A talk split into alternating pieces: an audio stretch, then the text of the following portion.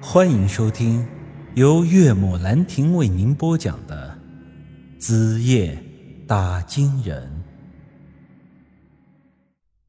此事之后，不只是二狗和他爹，就连王婶也很少再出门了。这天夜里，我打完三军，来到了二狗家的院墙外，心里越想越是担心，于是突然打定了个主意。干脆直接翻墙进去探个究竟，看看他们一家人到底在搞什么鬼。二狗家的院墙有两米高左右，但我的身手比较灵活，翻这个墙对我来说还不算困难。我一时脑热，便直接动了身，谁知我却忽略了一件很重要的事。在农村待过的兄弟应该知道，乡下人修院墙一般会在顶上立一些钉子或是玻璃渣来防盗。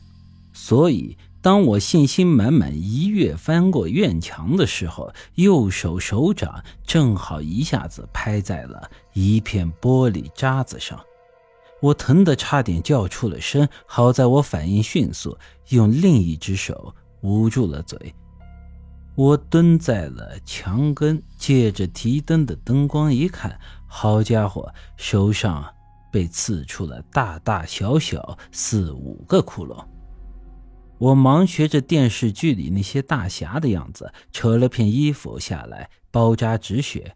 而就在这时，二狗家的院门突然开了，我心里一惊，悄悄摸摸的后撤了几步。躲到了隔壁一棵大榆树后面，又灭了打金用的提灯。很快，院子里有个人影走了出来。我这个位置虽然看着模糊，但以那家伙大致的身高和体型来看，应该是二狗没错。我心想：狗日的好些天没见他出门，这半夜三更的出来是要做什么呢？二狗走到我刚才翻墙的位置，张望了一下四周。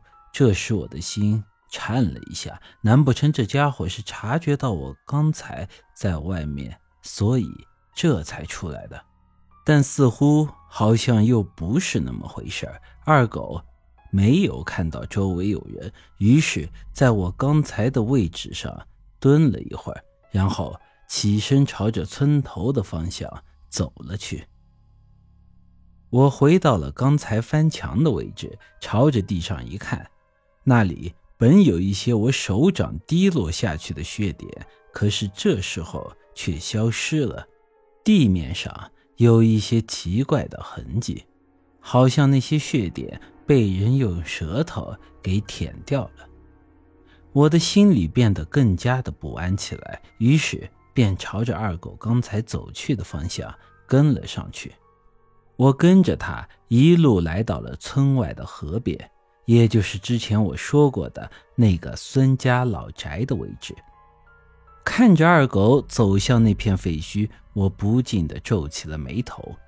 看来孙老爷子的事儿果然还没完。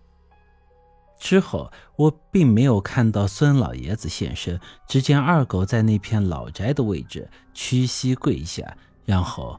磕了几个头，随之拿走了放在那里的一个四方黄纸包。我一直在暗中观察，并没有现身。之后又跟着二狗一路回到了王家。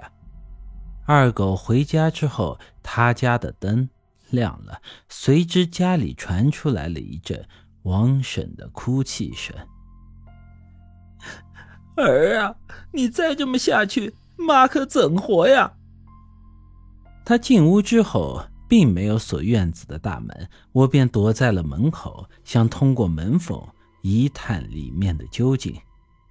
谁知这时我的身后突然传来了一阵脚步声，我很是警觉的回头一看，只见一个披头散发的女人正在愣愣的盯着我。我的心里一颤，又差点叫出了声来。不过好在，我还是控制住了。我仔细一看，这可不是大晚上在外面游荡的女鬼，而是前任村长的那个疯子媳妇儿。大家应该还记得我之前讲的老村长的故事吧？他家的粮仓被盗之后，又听信了王文斌的谗言，导致自己的女儿和小外孙双双丧命。老村长不堪打击，在自己家里上了吊。之后，村长媳妇儿和他儿子冤枉是大山叔害死的村长，间接导致了大山叔的死亡。善恶有时终须报，这母子俩之后也是遭了报应。村长媳妇儿由于看到我掉了一只眼睛的恐怖场景，被吓疯了。而他的儿子因为粮食的事情和村里人产生的纠纷，最后被对方失手打成了植物人，现在已经躺在医院里一年多了。之后，村长媳妇儿的下场我并没有给大家详讲，但大家应该也能想象到，一个无依无靠的疯女人，那日子不可能过得有多好。之前我还提过，王小翠和我们村长家有亲戚关系，她是村长的侄女。前段时间她在城里混不下去了，回到村里住的就是村长的老房子，也就是和这个疯女人姑姑住在一起。后来王小翠在村长老房子里上吊死了，那房子成了人见人怕的凶宅。本集已经播讲完毕，欢迎您的继续收听。